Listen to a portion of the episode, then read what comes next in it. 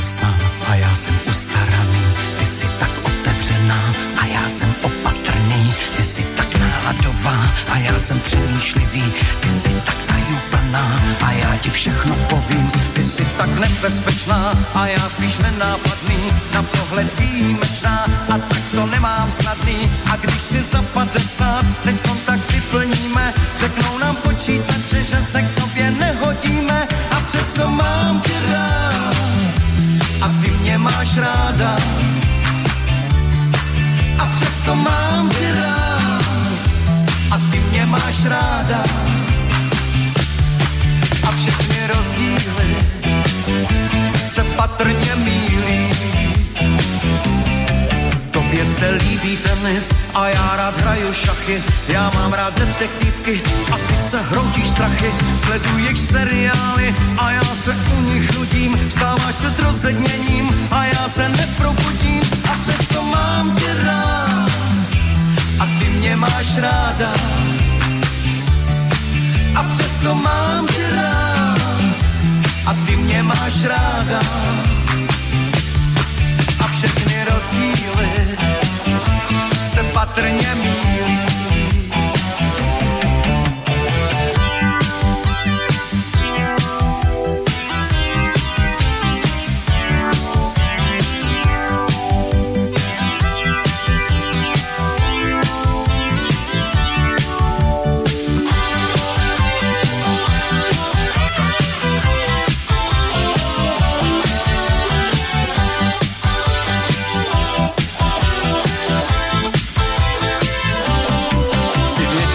Věčně rozesmátá a já spíš zamračený. Chceš všude chodit pěšky a já jsem unavený. Na tobě není chyba a já mám svoje vady. Co máme společného, že jsme dva protiklady a přesto mám tě rád a ty mě máš ráda.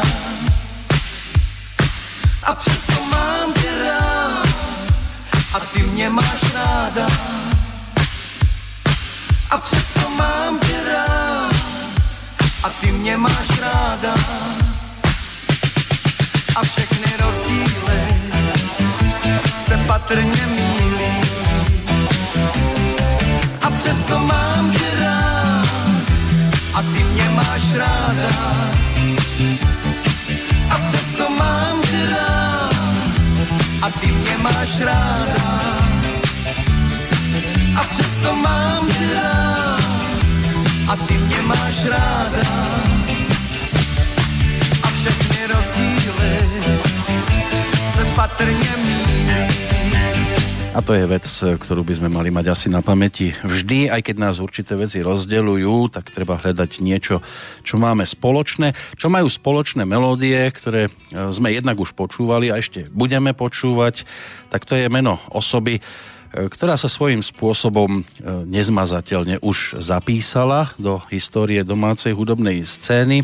Ja si z času na čas e, zadovážim aj nejakú tú literatúru. E, Zadarilo sa mi napríklad dostať do ruky knižku, ktorej autormi sa stali Janek Skalička a Libor Balák, ktorí mapovali hviezdy českej populárnej hudby. To bolo také voľné pokračovanie k hviezdám českého filmu. Tam sa zadarilo v prípade štyroch pokračovaní. V tomto neviem, či existujú ešte aj ďalšie ktoré by mohli doplniť aj inými spevákmi, pretože v tejto knižke je to tak chronologicky zoradené od autorov, respektíve interpretov, ktorí sa venovali hudbe už v takej tej prvej polovičke minulého storočia až po hviezdy z tej aktuálnejšej doby, čiže najvzdialenejší termín to je rok 1899, keď sa narodila legenda menom R.A. Dvorsky a postupne to prechádza cez Liubu Hermanovú, Rudolfa Cortéza, Karla Hálu, Hanu Hegerovú, Karla Gota, pochopiteľne Valdemara Matušku,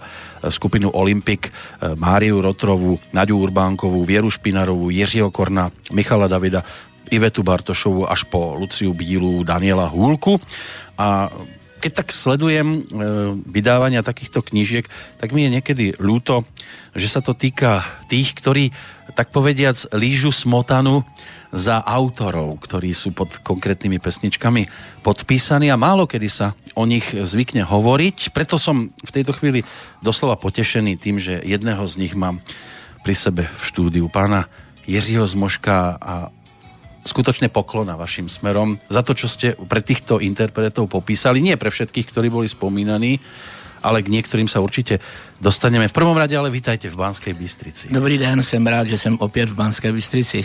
Opět, často sem chodíte? Myslím si, že jsem tu nejméně pětkrát zpíval a jezdím často přes Banskou Bystrici, když jedu spodem přes Donovali nahoru na východ, jezdíme často na východní Slovensko, ale jezdíme víc vrchem, takže v Banské Bystrici jsem po dlouhé době opět tady. No, často a rád spomínate, alebo radši sa venujete tomu aktuálnemu? Tak e, já mám hm, takové jedno biblické přísloví, které říká, nespomínejte na věci dřívější, minulostí se nezabývejte. Bůh říká, já dělám něco úplně nového a to je naše dnešní posezení, víte? To je něco úplně nového. No, tomu sa budete asi zrejme venovať skôr v tom popoludnejšom čase s Palom Pakošom. Teším sa na to. Budete tiež hosťom. Ja by som to predsa len rád zvrtol do obdobia, ktoré som si dovolil mapovať už v predchádzajúcich rokoch. A vždy je lepšie mať pri sebe človeka, ktorého sa to priamo týka. Aby mi povedal, toto je hlúposť, toto je, takto to naozaj bolo a toto sú len klebety. Vy máte spoločného veľa s mnohými interpretmi. Ktorý je na prvom mieste? A vy jste se rozhodl, že mi budete dneska dávat těžké otázky. Toto je těžká otázka, že? to je velmi těžká Někoho otázka. vypichnout z nich. A ne proto, že bych se bál e, prostě to říct, kdyby to bylo pravda, ale samozřejmě, víte, God nechodil k nikomu na oběd a já jsem byl jeden mála z nich, takže můžu říct, že to bylo takové vzácné období, ale nejvíc písniček jsem zase napsal pro Hanu Zagorovou, těch bylo asi přes 20 a některé z nich opravdu biograf láska, míst dobrých nadějí a to je, toho je moc. Takže spíš bych to rozdělil na ty, eh, pro které jsem hodně psal. Ano. A víte, třeba jsem dělal pro Věru Špinarovou taky a Marii Rotrovou a tak dále. To byly krásné chvíle, úžasné chvíle. Třeba, když jsme poprvé s Marí Rotrovou seděli v divadelku pod věži a já jsem mi pustil můj demosnímek písničky, která tenkrát ještě neměla text a nebyla na světě a vy znáte určitě zřejmě letos nikde nejsou kitky, že? Pozrite se na ty zimomriavky. A já jsem tam seděl a ona, když to slyšela, tak řekla, no, tohle musíš zavést Borovcovi. A to bylo moje první setkání s, s Denkem Borovcem. To byla vlastně první písnička, kterou on moji melodii e, otextoval. Možná by bylo dobré říct na začátek, že většina těch písní vznikla tak, že já jsem napřed napsal hudbu. Uh-huh. A protože v té hudbě možná, že se nám podaří o tom dneska mluvit, co hudba vlastně přináší, jak vzniká a proč jsem měl tolik přízně. Víte, já jsem teď tady tak u vás v tom studiu seděl a tak jsem si přemítal a říkal jsem si, jestli já jsem měl víc přízně nebo, nebo nenávisti, víte, od lidí. A bylo víc přízně. Tak ale s tím úspěchem přichází i ta nenávist. Ale to, to nebyl, jako že to, ten úspěch nevznikl e, jenom tak. To vzniklo proto, že hudba je stvořena jako ze vztahu, z harmonie, tak jako my mezi lidma, když jsme spolu, uh-huh. tak teďka chceme mít nějaký dobrý čas, ne?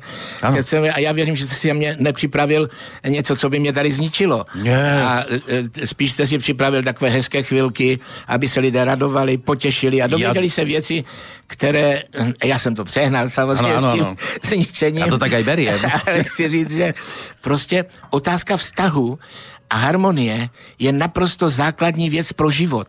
Ale i život písničky. Víte, já jsem kdysi chtěl napsat eh, knížku, která by se jmenovala Životopis písničky. A každá písnička má nějaký životopis. Ona nějak vzniká, ona se nějakým způsobem rodí, potom nějakým způsobem se natáčí, připravuje. Já jsem třeba dělal s hercema, s 12 hercema a každý byl jiný. Třeba pan Hrušinský ani pan Kemru, oni neuměli počítat, tedy v uvozovkách, takže já, když jsem to napsal ve čtyřčtvrťovém, tak oni to dělali všechno na pět nebo na tři a teď já, to bylo i poznat na těch nahrávkách, ale to srdce, ano. které oni tam dali. Víte, když ten Kemr v Národním divadle, když jsem mu to přenes a on začal recitovat, když zámečník zahradník má klíč a zahradník má rýč, co bych asi já v erbu měl mít. Jsem starý klaun, pán z Nemanic a v erbu svém já nemám nic. A já jsem se rozbrečel. Když jsem to začal hrát, ta síla, to vnitřku, víte, co tam bylo? To prostě dělá tu písničku. Tu písničku dělá ta síla, to srdce, které je vložené do toho a on to tam taky dává. Ten God tam dával ten svůj hlas, on tam dával svoje srdce. Když zpíval To musím zvládnout sám, tak na Bratislavské liře pět minut ty lidi skandovali a stáli, když zaspíval, to musím zvládnout sám. Poprvé jsem něco takového vůbec zažil. Ale ten člověk tam vložil to, co mu bylo dáno.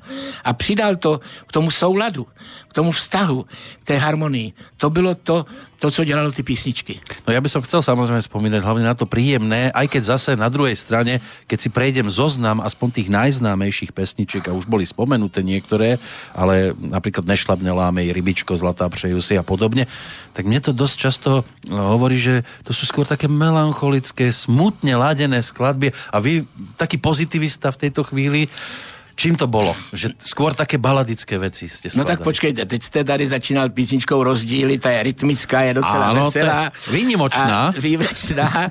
Eh, Bylo jich určitě víc, ale oni měli svůj, to je zvláštní. Třeba první písničku, kterou jsem napsal pro Hanu Zagorovou, to byla písnička, kterou ještě dneska šlusuje prostě a to byl breviář lásky. Áno. A ona je velmi rytmická, ale současně je melancholická. To je čardášik věrný. Je to takový čardáš, eh, je to molové, je to spíš slovenské, protože Slováci mají víc molových, my máme víc durových, že jo? Uh-huh. My, my, tam máme víc vína, vy máte často víc gořaličku. Áno, sme viac na mol, áno. Ona je ta na mol prostě a to víno člověka tak nezničí, takže vy máte jiné melodie. My, když jsme zpívali s Radkem, s Radkem Brzobohatým, dělali koncerty a často jsme zpívali nějaké i slovenské lidové, tak to bylo cítit, že to je úplně něco jiného a pak jsme začali zpívat ty, které se narodili na Jižní Moravě u toho vínečka a to potom byly ty písničky velmi melodické, ale skoro žádná z nich, pokud to opravdu není čardáš, není tak rytmická, jak by vy jste si přál. Vy ste rodakom z Otrokovic, že? Ano, přesně tak. Takže Morava. No je to na, mom, je to na pomezí, mezi severem, jihem a potom ještě na boku jsou Vizovice, čili nikdy to, nebyl, nikdy to nebyla ta pravá Jižní Morava, ale my jsme tíhli spíš dolů na tu Jižní Moravu. Ja sa pozerám teraz do knižky, kde vás zaevidovali, to je Encyklopédia populárnej hudby v Čechách na Slovensku dohromady. Tam sa udávajú určité fakty, tak by som si to teraz rád potvrdil. Áno. Či platí to, čo sa dialo vo vašom živote podľa tejto encyklopédie, keď ste v roku 1977 absolvovali konzervatórium v Ostrave Ano? a študovali ste lesný roh. No. Je to pravda? Já nevím, jestli by lidi chtěli poslouchat, jak jsem studoval lesní rok, protože tomu by nikdo neuvěřil, víte. Já jsem totiž dělal vojenskou hudební školu původně a musel jsem skončit ze zdravotních důvodů po dvou letech. A nedovolili mi foukat, ale já jsem tak strašně chtěl dokončit školu, že jsem se potom znovu do toho pustil, ale neměl jsem nástroj. A jestli teď poslouchají nějaký hornisti, protože vy jste slobodné rádio, takže já tady budu říkat úplně všechno, jo Máte mikrofon pustený, tak si tak ty, povedzte. tak ty hornisti mají strašně drahé a vzácné nástroje. Ale já jsem chtěl studovat hodnu a neměl jsem peníze ani nástroj. Takže já šel za svým kamarádem do kulturního domu a říkal jsem, Tondo, prosím tě, já jdu studovat, dělat zkoušky na konzervatoř a tam přijdou sami kanóni s těma červenýma hornama, budou tam mít B klapky a všechno a já nemám ani ten nástroj. A on tam měl asi čtyři nástroje, na kterých hráli ty děti v tom kulturním domě a protože lesní rok je taková, ono se tomu někde říká krkavka, nebo prostě to strašně přeskakuje ty tóny, jo. Ano. A teď si představte, že to nemělo ani B klapku a bylo to tak špinavé, tak, tak nemožné ten nástroj, že ho mi teda jsem půjčil a já jsem si od mojí sestřenice půjčil chatu na týden a víc než hraní na ten rok jsem to čistil, protože já jsem si musel takový pucvol koupit a teď jsem to tam celou dobu čistil a než jsem šel na tu konzervatoř, tak jsem si říkal, co oni asi řeknou. Já jsem tam přišel bez té B klapky a oni tomu nemohli vůbec věřit. Oni se na mě dívali, kdo to tam přišel, co za exoda. A teď si představte, co jsem provedl. Já jsem v té době hrál v baru a já jsem hrál s takovým eh, flétnistou, který hrál písničku Somnambul. A on vždycky říkal, při tom vystoupení říkal, vážení přátelé, a teď vám zahrajeme píseň polského autora Kurileviče Somnambul. A já jsem si to zapamatoval. A protože jsem neměl žádnou skladbu na přednes, tak jsem si připravil toho Somnambula, který ho nikdy v životě na světě nikdo na hordu nehrál, jenom já na těch zkouškách. A teď si představte, že já přijdu na ty zkoušky, samozřejmě jsem vzal dobře stupnice, tak jsem mi to zahrál akordy, zmenšené akordy. Všechno jsem překvapivě zahrál líp než ty slavní, co přišli dělat ty zkoušky se mnou, ale teď přišel ta chvíle toho mého přednesu. A oni říkají, a co budete hrát, pane Zmožek? A já jsem říkal, Kurilevič Somnambul. A oni se ty, protože to byli všichni hordisti, ty ano. zkoušející, tak oni se na sebe tak jako dívali, trošku nevěřícně, co to je, ale teď nechtěli ukázat, že neví, že ve světě by mohl být ještě nějaký Kurilevič, který napsal skladbu pro hordu, tak mi to nechali zahrát a já z těch všech, který jsme tam byli, jsme jenom dva udělali tu zkoušku a to jsem byl já a ještě z Opavy jeden, eh, jeden muzikant na hornu. Takže tak jsem dělal zkoušky na lesní roh. A k čemu vám to bylo v budoucnosti? K ničemu. Lebo vy jste prešli ku klávesom. No já jsem tam studoval klavír jako druhý nástroj a od malička jsem hrál na klavír, ale strašně jsem mi nechtěl, protože mě tam vadilo, že mě furt nutili hrát levou ruku, víte, mm-hmm. na ten klavír. Jako tou pravou jsem si vybrnkával melodie, písničky, ano. tak pak mi zazali harmoniku, že tam ty levý ruky není, to oni si mysleli, ale samozřejmě tam je levá ruka možná ještě češí na ty harmonice, než to hrát tou levou na klavír. Ono to ťahá hlavně. No ale já jsem potom hrál velice dobře na harmoniku, takže i na ten klavír. Ale já na ten klavír hraju jenom to, co potřebuju, víte? Ale stačilo to. No, stačilo. Úplně. Potom jste údajně působili v Havířové a viedli zásilkový gramoklub Pop Centrum. No ten člověk je dokonale informovaný, protože to bylo takové období, kdy já jsem navázal e, takové úzké spojení s vydavatelem, s vydavatelstvím Panton, e, kde působil pan Malásek a protože jsme se dobře znali, tak já jsem vlastně pro ten Panton tam hlavním způsobem, nebo vedl se tu službu pro Panton. A to byla nějaká predajňa, alebo... To byla taková velká zásilková služba, která expedovala gramodesky po celé republice. A o čo byl vtedy taký záujem? No, tak samozřejmě vždycky nejvíc o Gota. Když jste dal jakéhokoliv Gota, tak to všichni chtěli. No a potom takový Bonnie M a takové ty, co přišli zvenku, nějaké e, ty desky, tak ale to byla tenkrát dost výjimka, tenkrát toho moc nebylo. A vy jste čo počúvali? Karla Gota těž? Ne, já jsem poslouchal moji maminku.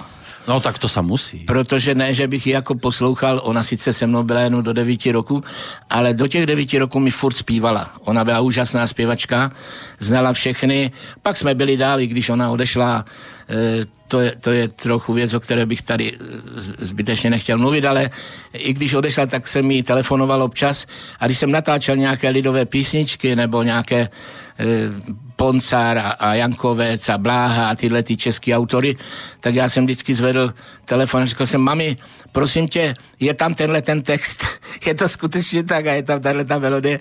Ona to všechno znala, ona Pomáhala byla úžasná takto. zpěvačka, takže mi občas taky poradila potom. No a ta skladatelská činnost, zhruba v tomto období někde se to asi dá datovat, že to bylo tak začiatok? Ne, tak o tom nikdo neví. To, to co se teď doví všichni tady, jenom protože jsem no, mě to pozval. Som, to jsem teda zvedavý. Kedy no. to začalo?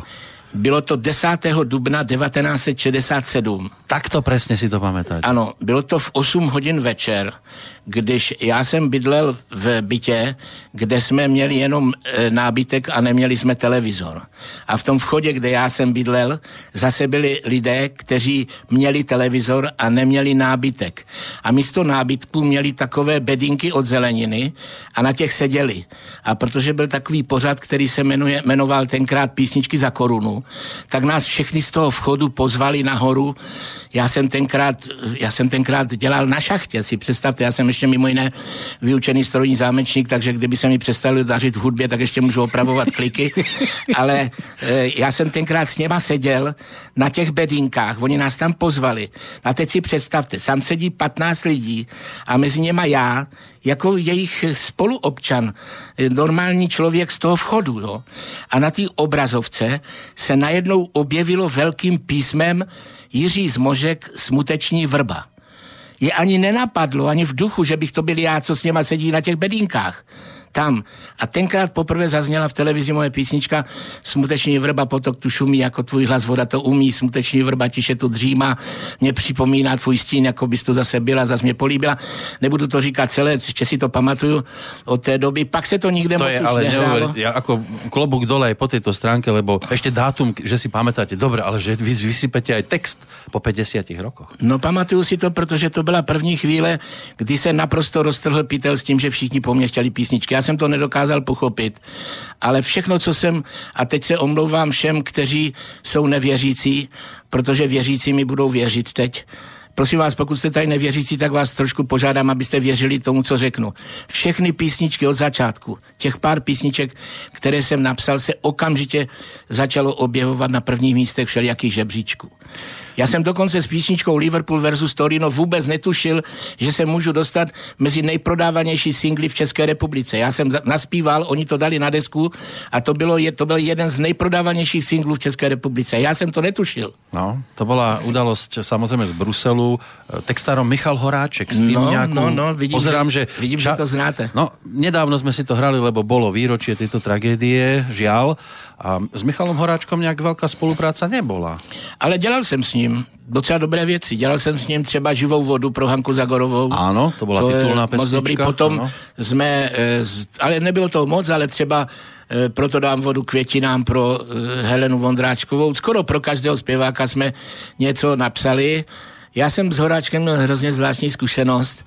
My jsme se vůbec neznali. A já, když jsem přijel do Prahy, do, do Suprafonu a on tam stál, on tenkrát vůbec ještě nepsal text, on byl redaktor v Mladém světě, myslím, a pak jsme se hodně často stykali a on ke mně přijde, podá mi ruku a říká mi, tak vy jste ten slavnej zmožek. A já jsem vůbec nevěděl, že jsem slavnej. Akorát Horáček věděl, že jsem slavnej a mě to ani nenapadlo. Tak samozřejmě po těch písničkách, kdy byl, já nevím, biograf Láska a to musím zvládnout sám, tak to za mnou chodili, abych jim taky něco napsal. E, Hovoríte, že prvá pesnička úspešná v 67. respektíve úspešná, no objavila sa v televízii a to už bol vtedy obrovský úspech v 60. rokoch, ale ja som vás ako autora začal registrovať až tak na sklonku 70. rokov. Čo medzi tým bolo? Než prišiel Jiří Helekal a jeho pesničky. Pořád to šlo dál, já jsem dělal s eh, Ostravským rozhlasem a byl jsem tam takový, já jsem vždycky seděl, seděl v rohu, tam bylo třeba 13 těch autorů, já jsem byl takový ten, co tam seděl v rohu. Jako dneska si pamatuju, jak František Trnka vybral dvě moje písničky, jedna se jmenovala Raní mše a druhá se jmenovala Hříšnej kostelník. To, to za socializmu bol dosť ako dobrý kúsok. To právě se jim asi hodně líbilo, že čort napsal písničku Hříšnej kostelník tenkrát. A představte si, co se stalo. Oni všech 13 autorů poslali nějakou písničku do toho suprafonu a moje poslali dvě, tyhle ty. A na příštím sezení četli. Dvě písně Jiřího Zmoška výjdou na singlu Suprafonu. Obě budou na singlu Suprafonu, ale pozor, proč to říkám? To byla na, naprosto neobvyklá situace, protože vždycky byla písnička, která se jmenovala takzvaný Zlatý kočár, protože ten kočár táhl tu písničku toho domácího autora, ale já jsem najednou nepotřeboval Zlatý kočár a měl jsem tam obě dvě písničky svoje. Ale vždycky byla cizí a pak tam nějaký český autor měl ten Zlatý kočár, jel s tím velkým hitem a tak se to většinou dělalo. Takže všichni na to zírali a říkali, čo tento, čo sedí tam v rožku, taký chudáčik a on tu teraz bude mať dve pesničky na singli a my nič. No a v tom čase, v tých 70 rokoch, ale ono aj v 80 rokoch sa dosť preberali melódie zo zahraničia, len textári nabehli. Vy ste sa venovali pôvodnej tvorbe. Nemrzelo to tak trošku, že sa preferujú aj tie zahraničné cover verzie a spievajú to aj speváci a stávajú sa z toho veľké hity? Tak mě to vůbec nevadilo, protože třeba Jitka Zelenková za mnou přišla, když jsem mi dal písničku Rád mám rád, tak tam jsem udělal takový velký úvodní půlku klavíru a oni za ní přišli a říkali, a od koho to máš? A oni, ona říkala od zmožka, oni nevěděli, kdo to je pořádně, protože si mysleli od, ně, od nějakého Johnsona nebo od nějakého Michaela, že to bylo, bude mít a ona to měla od zmožka. Já mám ještě takové jméno navíc polské, Ano. protože normálně zmožek tady nikdy nebyl v Čechách, mu dědeček se, Georg se tady přestěhoval a ten rod se malinko potom rozrostl, ale nikdo to jméno moc, moc neznal, no. No a potom prišli tie 80. roky. A to si myslím, že hlavne prvá polovička tá vám patrila po tej autorskej stránke, lebo tam sa to písalo pre mnohých interpretov a keď už bol spomínaný Radek Brzobohatý, tak aj on mal skúsenosť s jednou z vašich melódií, ktorú ale preslávil úplne niekto iný. Teraz myslím na skladbu, eh, kde sa stal vašim spolupracovníkom a dosť často sa to darilo, keď ste sa takto spojili s eh, Denek Rytíř mm. a išlo o skladbu Tam u nebeských bran, ktorá je mm. veľkou hitovkou Michala Tučného, mm. s ktorým asi tých melódií tiež nebolo nejak veľa popísaných mm. a ale toto je niečo z toho naozaj akože výstavného hmm. z tých výstavných kúskov. Keď si zaspomíname napríklad na túto skladbu, ako to vznikalo? Ako sa rodí hit? Tak jak všechny, které se rodili, když jsem je napsal, já jsem dělal takové demosnímky, seděl jsem doma mezi půl sedmou a půl osmou, když ještě všichni autoři spali, tak já už jsem psal. Vy jste také rád vtáča? No, já teď, teď obzvlášť, teď stávám i v noci, ale e, tenkrát jsem měl takový cyklus, že jsem psal sedm písní najednou. A v tom byla ta zvláštnost, že oni se v podstatě potom téměř vůbec nepodobali. Ona byla jako každá trochu jiná a já tím, že jsem dopsal tu sedmou, dokončil, nahrál jsem si ji a začal jsem pracovat na další.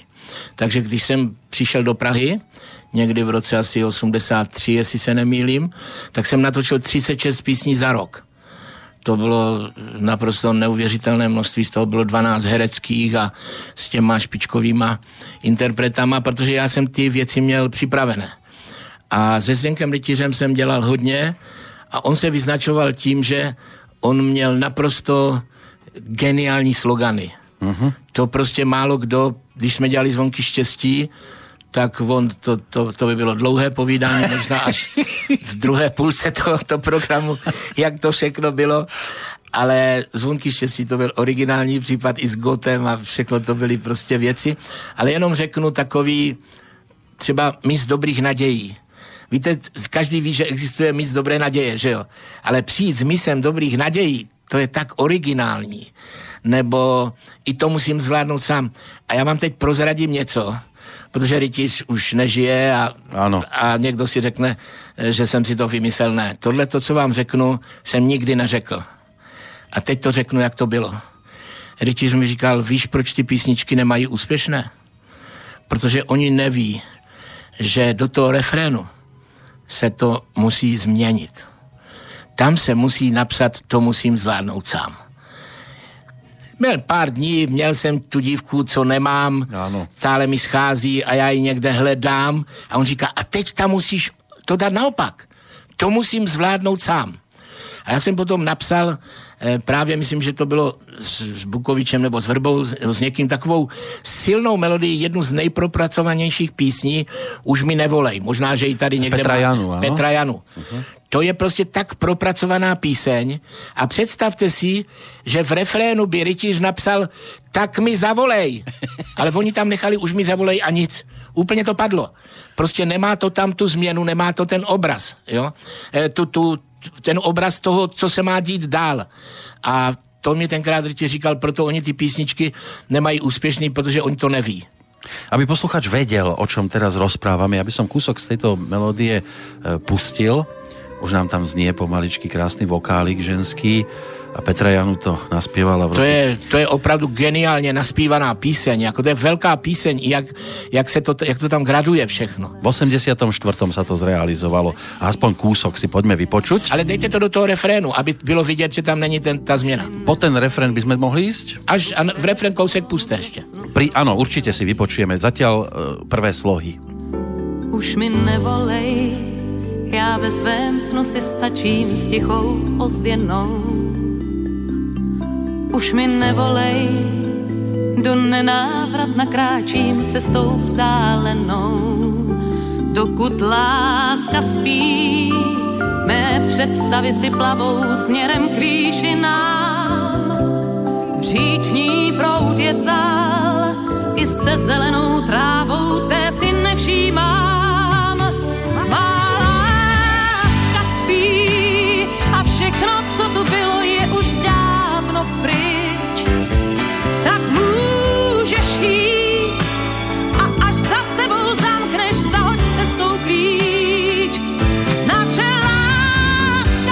gradace ma- melodická, harmonická taková, která se prostě lehko nedělá.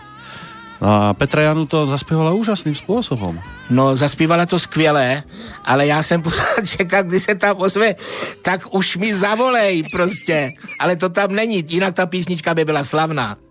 No slávne sa stali mnohé iné a keď už sme sa teda dotkli aj toho na, asi možno najlegendárnejšieho titulu, to sú tie zvonky štesti. E, existuje tá legenda, že Karel Godot Zdeňka Rytířa stále vymáhal ten text a on ho stále nemal a všeli, čo možné rozprával až, až raz, e, keď Karel Godot odchádzal, tuším, z Českej televízie, zbadal ne, Zdeňka ne, tak Rytíř. prosím Nie? vás, Nebolo to takto? Uvedeme to na pravou míru, tohle Tak. všechno, co říkáte, protože vy jste rádio, které chce říkat pravdu. No, keď mám iba túto informáciu. úplnou pravdu. God s tím neměl až do chvíle, kdy ode mě slyšel text nic společného.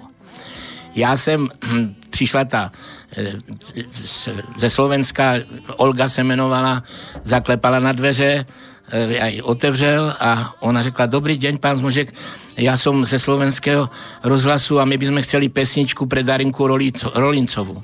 A já jsem tenkrát měl demáč připravený, dvojhlasý zpěv, ne?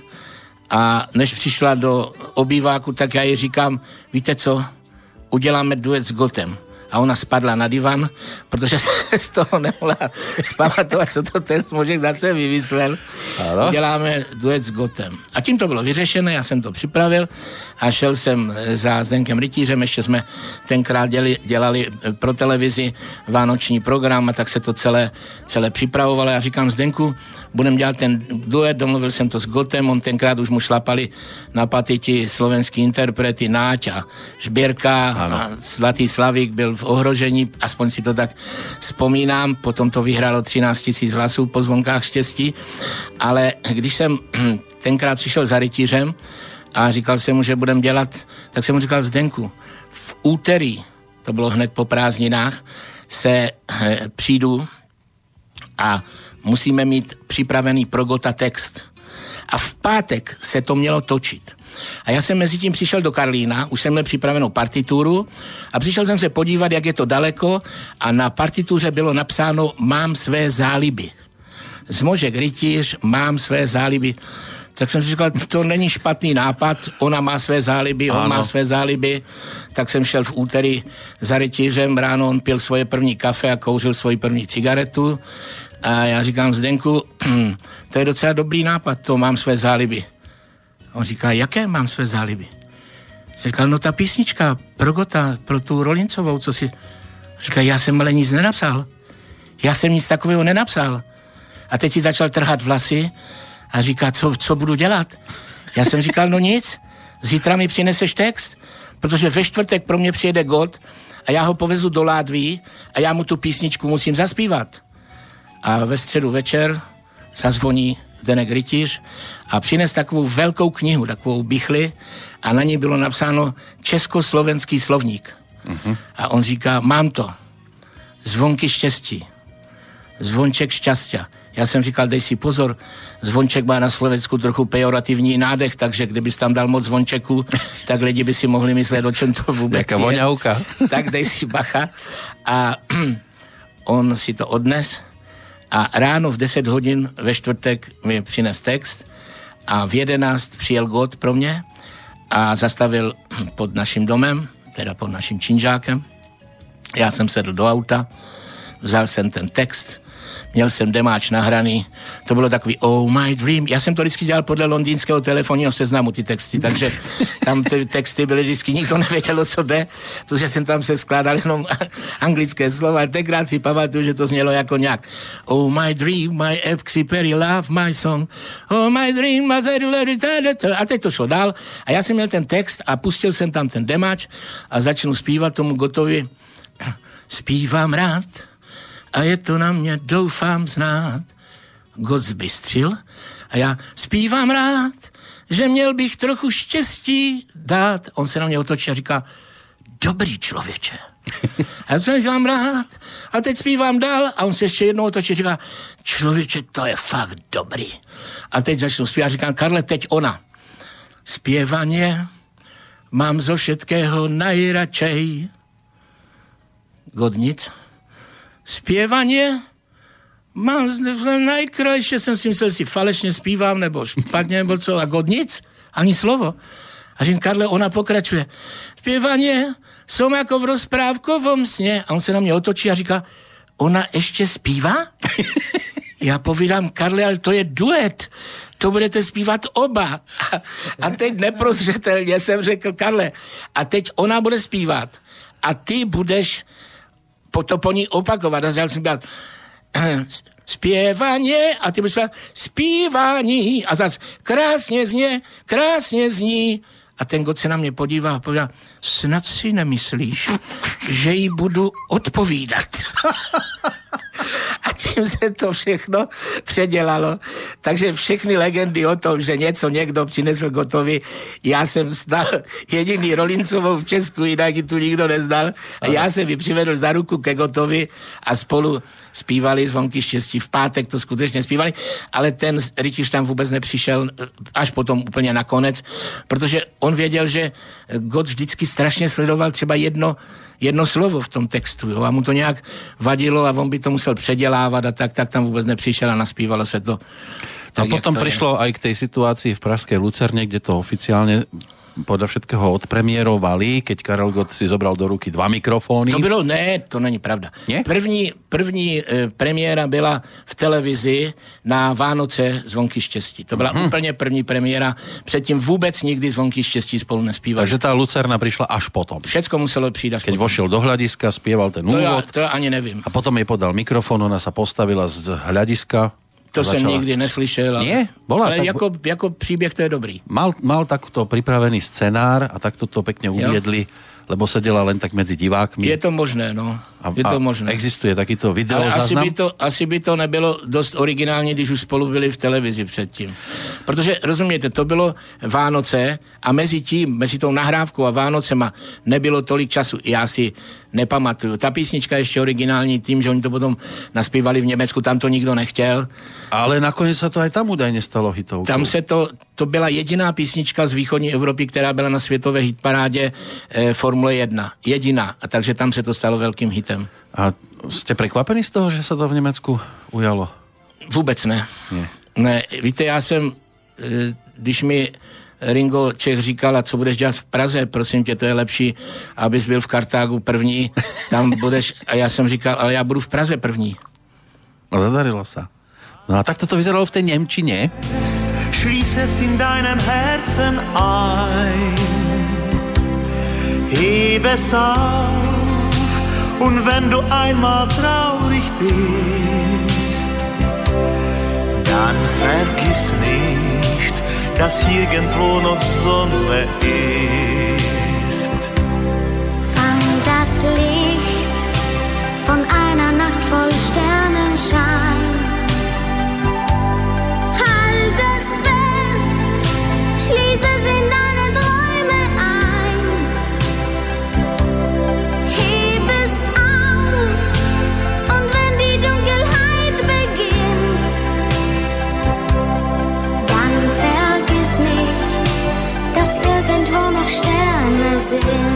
O Darinke sa hovorilo, že to je najväčší spevácky detský talent. Máte ten istý názor? No tak když já jsem to poznal tenkrát v době, kdy v Česku vůbec nikdo neznal, tak já jsem říkal, to je absolutně e, mimořádný talent. Všimněte si, jak se ona naučila spí, e, mluvit to německé R. Aha. Jo, to prostě není jenom tak. Tam byla obrovská souhra, i ten hlas, který je dnes geniální, když si dneska, když se dneska podíváte na ty čínské talenty, který bourají dneska e, Internet, ano. Vy asi víte, víte, o čem mluvím. No, ani tak velmi nesledujem tu Áziu. Ale je tam obrovský talent. Moje dcera Kristička se si s ním občas zpívá a když to srovnávám, tak si říkám, že v té době Rolincová byla ještě větší. Myslím, že v té době to byl absolutně největší talent, který se dal vůbec slyšet. A sledujete aj dnes, čo spieva? Moc ne. Ona už má takú inú tanečnú cestu, ale ono je to v prípade tých detských hviezd aj trošku komplikované, lebo repertoár z tohto obdobia ťažko sa prenáša do toho dospelého veku. Tak ono tam přijdou prostě úplně jiné tlaky, víte.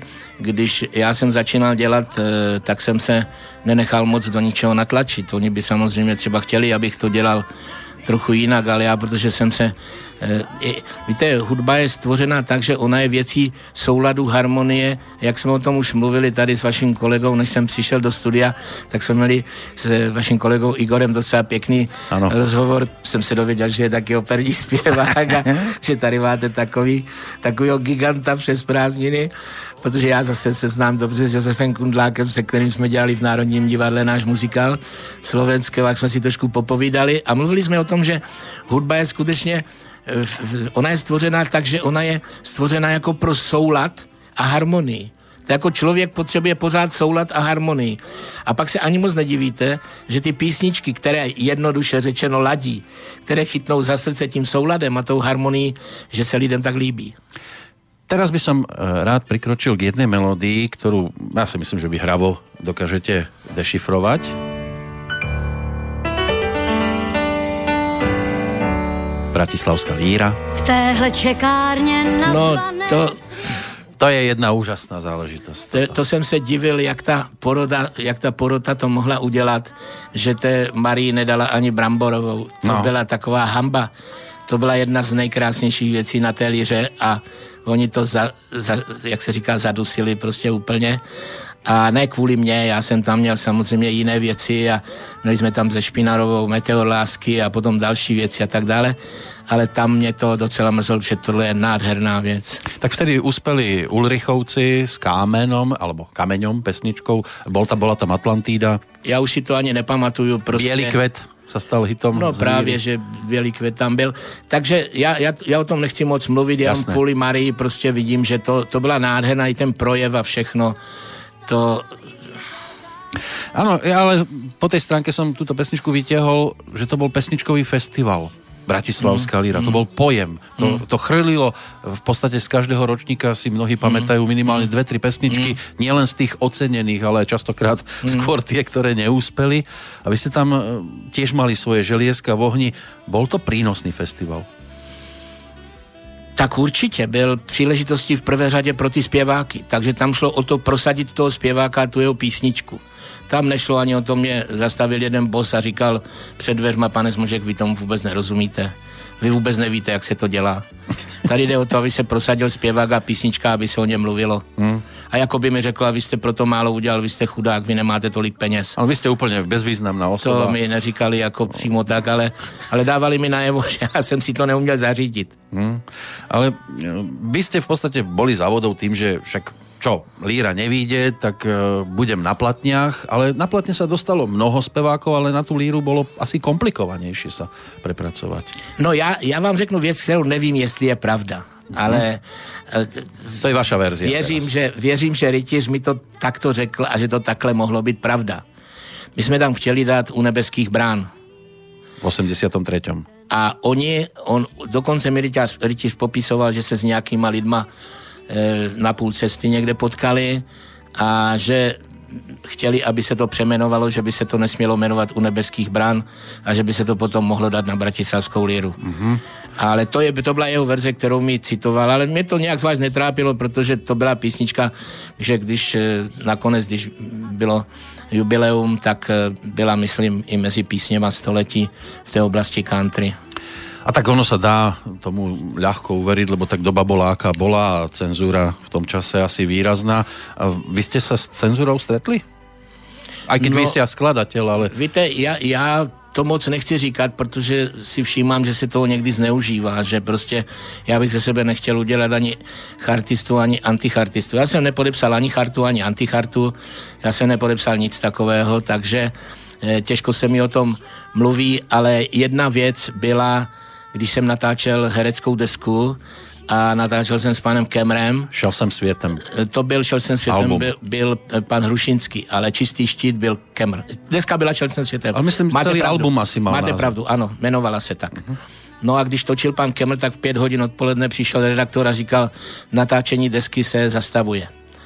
A tom jako já to nechci moc rozebírat, Jasne. protože pan Kemr byl jistým způsobem komplikovaná osobnost, to byl skutečně ortodoxní katolík, tak jak jsem ho potkal takový čistý člověk a mm, čistý štít je to je skutečně jeho píseň. Měl opravdu čistý štít a tenkrát se to zastavilo a pak se to pustilo znovu, nevím z jakých důvodů, a takže jsme to dokončili a jsou tam některé písně, které jsou opravdu třeba i písnička Jany Hlaváčové a ať už tam byl Kemra, byl tam i Josef Abraham, vy jste říkal, že jsem nepsal písničky, které byly nějaké veselé a rytmické a zrovna toho Abrahama, jestli si někdy najdete, tak prostě to je opravdu perlička. On totiž hrál to album herecké směřovalo k tomu, že každý z těch interpretů hrál na nějaký nástroj a pan Kemr hrál někde na divadle na nějaké housle, snad to byla viola da gamba nebo něco podobného. A já jsem si myslel, oni mi říkali, pan Kemr hraje na violončelo. Tak jsem mu tam napsal takový part, že bude hrát na violončelo a on chodil ke mně domů, že bude trénovat na to violončelo, když zastavil v tom svým takovým zeleným, to bylo takové Montgomerákové auto na třech kolech, tak on zastavil do, dole pod domem a já se dívám a on má na zádech takový batůžek, víte? Uh-huh a když přišel s tím patuškem nahoru, já měl napsaný ten part pro něj, tak on se na to dívá a říká, ale já hraju z houslového klíče a teď si dal pod bradu takový nástroj, který jsem nikdy pořádně neviděl a zkoušeli jsme spolu hrát, takže jsem s těma hercema jako hodně prožil, ale například eh, Tepík Abraham je výborný klavírista. Uh-huh. A proto jsme pro něj napsali písničku s klavírem a on ji taky výborně naspíval. Takže to bylo taková éra, která zrovna e, byla v tom období, kdy jsem přišel do Prahy a kdy jsme dokončovali desku pro herce. Nerad by som dnes obišiel Hanu Zagorovú a keď si na ňu spomeniem vo vašej súvislosti, tak mňa asi, pre mňa najemotívnejšia skladba je e, s touto melódiou.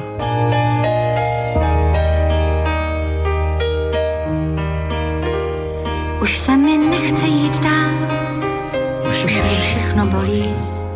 Kdo si mé snění krájí a zasypává solí. Už tolik marný šlápot, jen po mém smutku drápou a život náhle jen tak mezi prsty najednou mi prolít. Já tu verím každé slovo. No, my jsme spolu se často scházeli a ty písničky Eh, nejzajímavější příběh, když člověk raději slyší ty, ty příběhy, které mají trošku takové to humorné pozadí, ano. než zrovna tyhle, ty, kdy po mém smutku drápou, protože ona byla dlouhou dobu nemocná, já jsem k ní chodil třeba ve chvíli, kdy se chystala do nemocnice a nechtělo se jí, tak jsem tam zůstával s ní ještě. A když jsem e, udělal písničku Míst dobrých nadějí, tak já jsem měl zase ten svůj obvyklý demáč a vůbec jsem neměl texty, jo. A přišel jsem k ní a říkám, Hanko, tak já tu písničku pro tebe mám, tak eh, kde máš klavír? A ona mi říká, no já nemám žádný klavír. Říkám, ty nemáš vůbec žádný klavír? On říká, no počkej. Tak moment. A teď přinesla klavír, který měřil nejvíc 35 cm. Mně se tam vůbec nevešly prsty.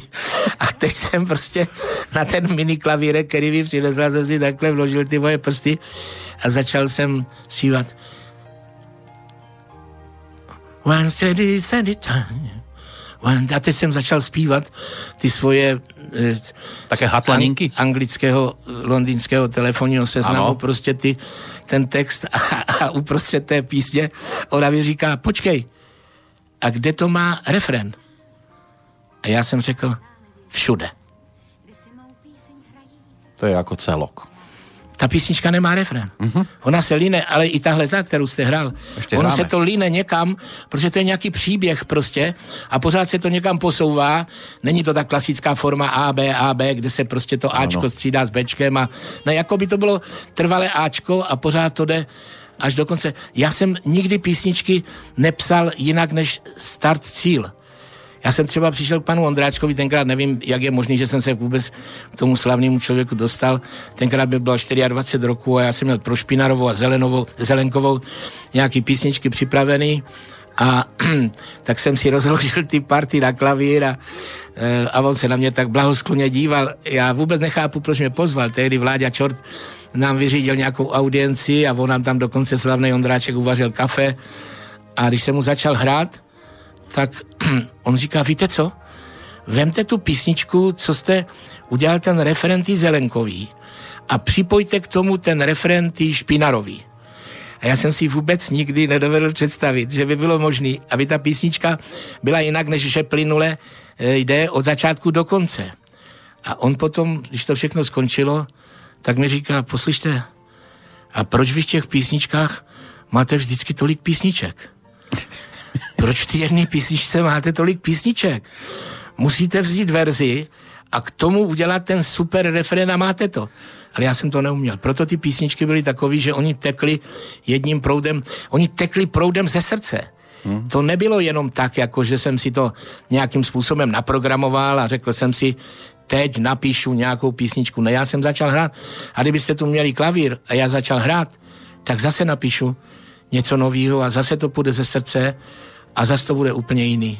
To je Janka Lehockého takto tiež niekto okomentoval, že to je neuveriteľné, že on do jednej pesničky vloží aj tri motívy, ako keby toho mal toľko, že si to môže dovoliť. To je ono.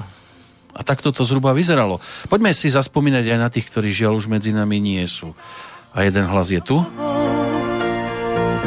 Snad každé jitro složí píseň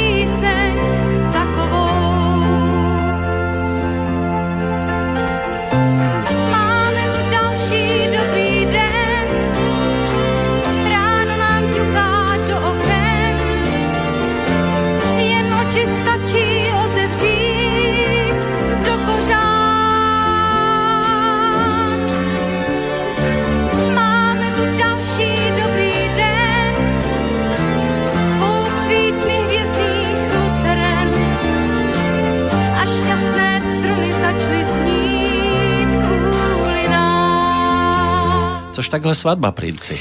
No já vám řeknu, moc mi to nepřipomínejte, protože nevím, jestli se mám dívat na ruce na ty zimobriavky, jak vy říkáte, anebo si mám vzít kapesník a začnu si utírat slzy, protože ten Zdeněk Borovec byl tak velký.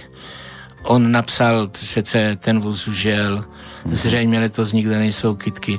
Tohle to taky dělal a spoustu dalších písniček, které jsme dělali a to bylo velké. Nešlap prostě. nelámej. Nešlap nelámej. To bylo velké prostě. On vždycky trefil. To byli, dva byli takhle velcí. eh, Rytíř Borovec a potom třetí byl Kopta. Aj Pavel Vrba bol úžasný. Pavel, Pavel Vrba byl trochu jiná skupina, rádi jsme se měli, rádi jsme spolu dělali, ale on přece jenom tíhnul trochu víc k roku, ale já jsem s ním dělal v Černém jak Depeche Mode, nebo e, dokonce tak Sláva jsou báli, což Ano. jsem dělal taky s ním, myslím. Takže e, to byli velikáni. No a čo Iveta Bartošová? No, Ťažko sa o tom hovorí po tých e, záležitostiach, ktoré uzavreli jej životný príbeh, ale hlasovo nezameniteľná. Keď niečo naspievala, malo to svoju dušu. Já jsem se s ní samozřejmě párkrát setkal, ale ve chvíli, kdy už to bylo jako těžké, tak pořád jsem měl to srdce nějaký najít a něco uh, udělat, ale ze všech stran jsem slyšel, nejde to. Prostě bylo už takové období, že, že to nešlo, takže já jsem nemohl v tom finále pro ní uh, nic udělat, než jít za ní a říct jí, Iveto, potřebuješ úplně nový život. Tak jak každý člověk, který takhle padne, takový jako co chci dneska v jednu hodinu mluvit s vaším knězem Pakošem, který tady bude, tak možná o tom tam můžeme mluvit, jo? Mm-hmm. Že člověk potřebuje nějakou novou situaci, nějakou pomoc v té těžké situaci. A tam už to bylo tak těžké, že už jsem si to ani nedovolil. Možná se to nezachytilo v tu pravou chvíli, víte, kdy ještě ten člověk stojí někde ještě trochu pevně nohama a můžeš s ním mluvit a můžeš mu říct něco, co on chápe. Ale, ale kdo nás teď poslouchá, přijďte v jednu hodinu, budeme pokračovat. Tohle byla krásná hodina, ale myslím si, že trošku jste mě rozesmutnil teď. Tak ono to žiaľ život prináša, tak ako aj e, veci, ktoré sa točia okolo ďalšej neprehliadnutelnej postavy a možno pre niekoho ešte silnejšieho hlasu, aj keď e, postavou bola drobnučka mm. a opustila nás iba pred krátkým časom. Mm. To už mierime za Vierkou Špinarovou, mm. s ktorou ste mali tiež svoju úžasnú spoluprácu a spievalo je to takto nádherne vo vašej melódii. Slunce jak terč v reklamách, chodník bílý, Proč mi to děláte? Vy ste si to jen on upiekol. a já obalétem hořící. Ďalšia silná vec. A horký polední A vítr teď to přijde. který mílí. Usmál se do očí mých, dech mi vzal. Kam ju zaradíme? Velmi vysoko. Tak to je prostě hlas, skoro bych si troufil říct, že tady takový nikdy nebyl, jako jo. že to byl velký hlas. Trošku se do ní nastěhoval ten rok potom, nemyslím rok potom, jako po nějakém roku, ale spíš ten rok, ta touha po tom vyjádření. Byla Big Beatová, no. Big Beatová byla, měla okolo sebe lidi, kteří, ale když začala zpívat Bílou javu 250, to ani nikdo nevěděl, že jsem to pro ní napsal, hmm. tak ona tomu dala to, co, co to uneslo ještě. Rozumíte mi, co myslím? Ano. Ještě to uneslo, to, ale, ale tam pořád byla ta melodia, ta touha toho srdce, jo, pořád to tam mohla vložit. A ešte tam bol Meteor lásky z vašej strany, tretia do tej výbavy hitov. No tak to v té době Pavlík vůbec nechtěl, aby jsme s tím šli na Bratislavskou líru, to jsem je musel málem přemlouvat, ale pak teprve viděl, no a když naspívala když naspívala e, na Čančám jeho současná manželka, tak, Heidi Janku, ano. tak z toho byl docela na větví, protože ona z toho dneska žije a má koncerty Dodnes na to Čančám. zpěvá, ano. Takže oni to, oni to tak moc nechtěli, no ale lidi to chtěli. Ja nechcem, ale asi budeme pre túto chvíľočku musieť skončiť. Uh, ale budem rád, ak prípadne bude cesta cez Banskú Bystricu, aby sme ďalej spomínali, lebo vidím, že vy ste studnica, máte o čom hovoriť a aj keď sa občas tie slzy do očí tisnú, tak sú to, predpokladám, všeobecne príjemné spomienky skôr já to řeknu jinak, já nejezdím nikam, jakože když náhodou jedu, já jsem sem nepřijel náhodou, vy jste mě pozval a já jsem přijel. A to si vážím, že jste to přijeli. takže pokud nastane taková situace a bude ještě ten čas, že bude něco nového, možná budeme mít o čem mluvit, protože má být moje trojalbum Zlaté, bude tam 60 největších hitů, což má být někdy na podzim, oni to trošku plánují k mým 75 nám takže možná bude po februári, ano, o čem rok. mluvit. A já jsem rád, že jste mě pozval, eh, že jsem si zaspomínal, ale ještě vám řeknu takovou kuriozitu na závěr. Ano. Eh, jednou mi říkali, že v Německu žije v Norimberku žena, která má všechny moje písně. A já jsem tomu nemohl věřit prostě, že má na deskách. A ona pracovala v Suprafonu a když se přestěhovala do Německa, tak si to zobrala tak za si to všechno vzala ze sebou. A já jsem se rozhodl, že tam pojedu, protože já jsem ani nevěděl, co jsem všechno napsal. tak jsem tam u ní zazvonil.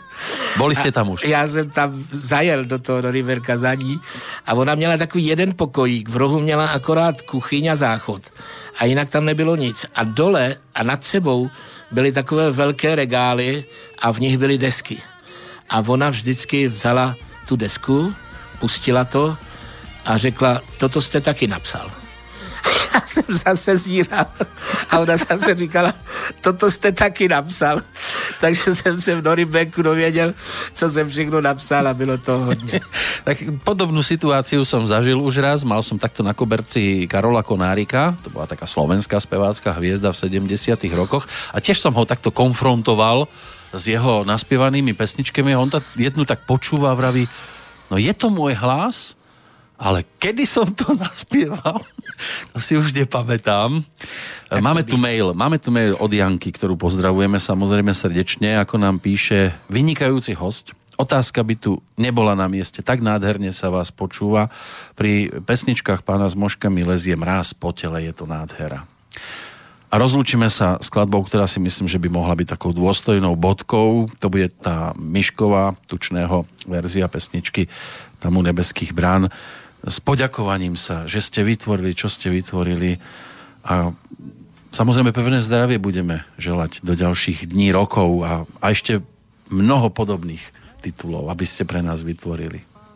Aby to bola spolupráca, aby boli ústretoví aj tí interpreti, lebo bez nich to tiež samozrejme nejde. Děkuji, já ještě jednou chci poděkovat, že jste si udělal tu rubriku pro mě. Nějak jsem cítil, že mám přijet jenom na hodinu. Nevím, proč to bylo. Jako, jo. Myslel jsem si, že to musíme prostě trochu natlačit všechno, ale možná, že to chtělo o trochu víc času, ale to si můžeme udělat, když Bůh dá a ještě bude svět světem. Budeme tady, protože ta situace je taková všelijaká a někdy ano. si dávám otázku, kam to všechno spěje a myslím si, že tma přikrývá Evropu a je to takové trošku napováženou, ale když to všechno poběží dál, tak jak si všichni představují, tak vám slibuju, že se určitě ještě jednou sejdeme. Použijem v závere iba toľko, vy to určite veľmi dobre poznáte, toto slovné spojenie, já se klaním, mistře. Ale víte, v Biblii je napsáno, nikomu neříkejte mistře, tak Dobre, prosím vás. Já se klaním. a ďakujem. Děkuju, děkuju. A ďakujem a těším se zase někdy do vidění a do počutia. Těším se na vás. Tam u nebeských brán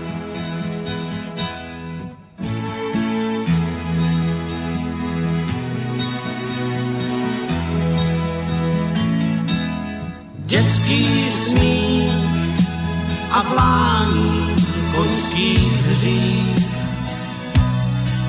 Něco moudrých věd, co měl jsem znát už dřív. Slunce zář, když hřála do mých zad. Poznal jsem, že tenhle svět mám rád Měl jsem rád stín stromů, říční proud, štíty hor, co nejdou překlenout. Krásnější svět vůbec nehledám, to řeknu vám tam u nebeských bran. Měl jsem rád stín stromů, říční proud, štíty hor, co nejdou překlenout. Krásnější svět vůbec nehledám, to řeknu vám tam řeknu vám, tam u nebeských brán.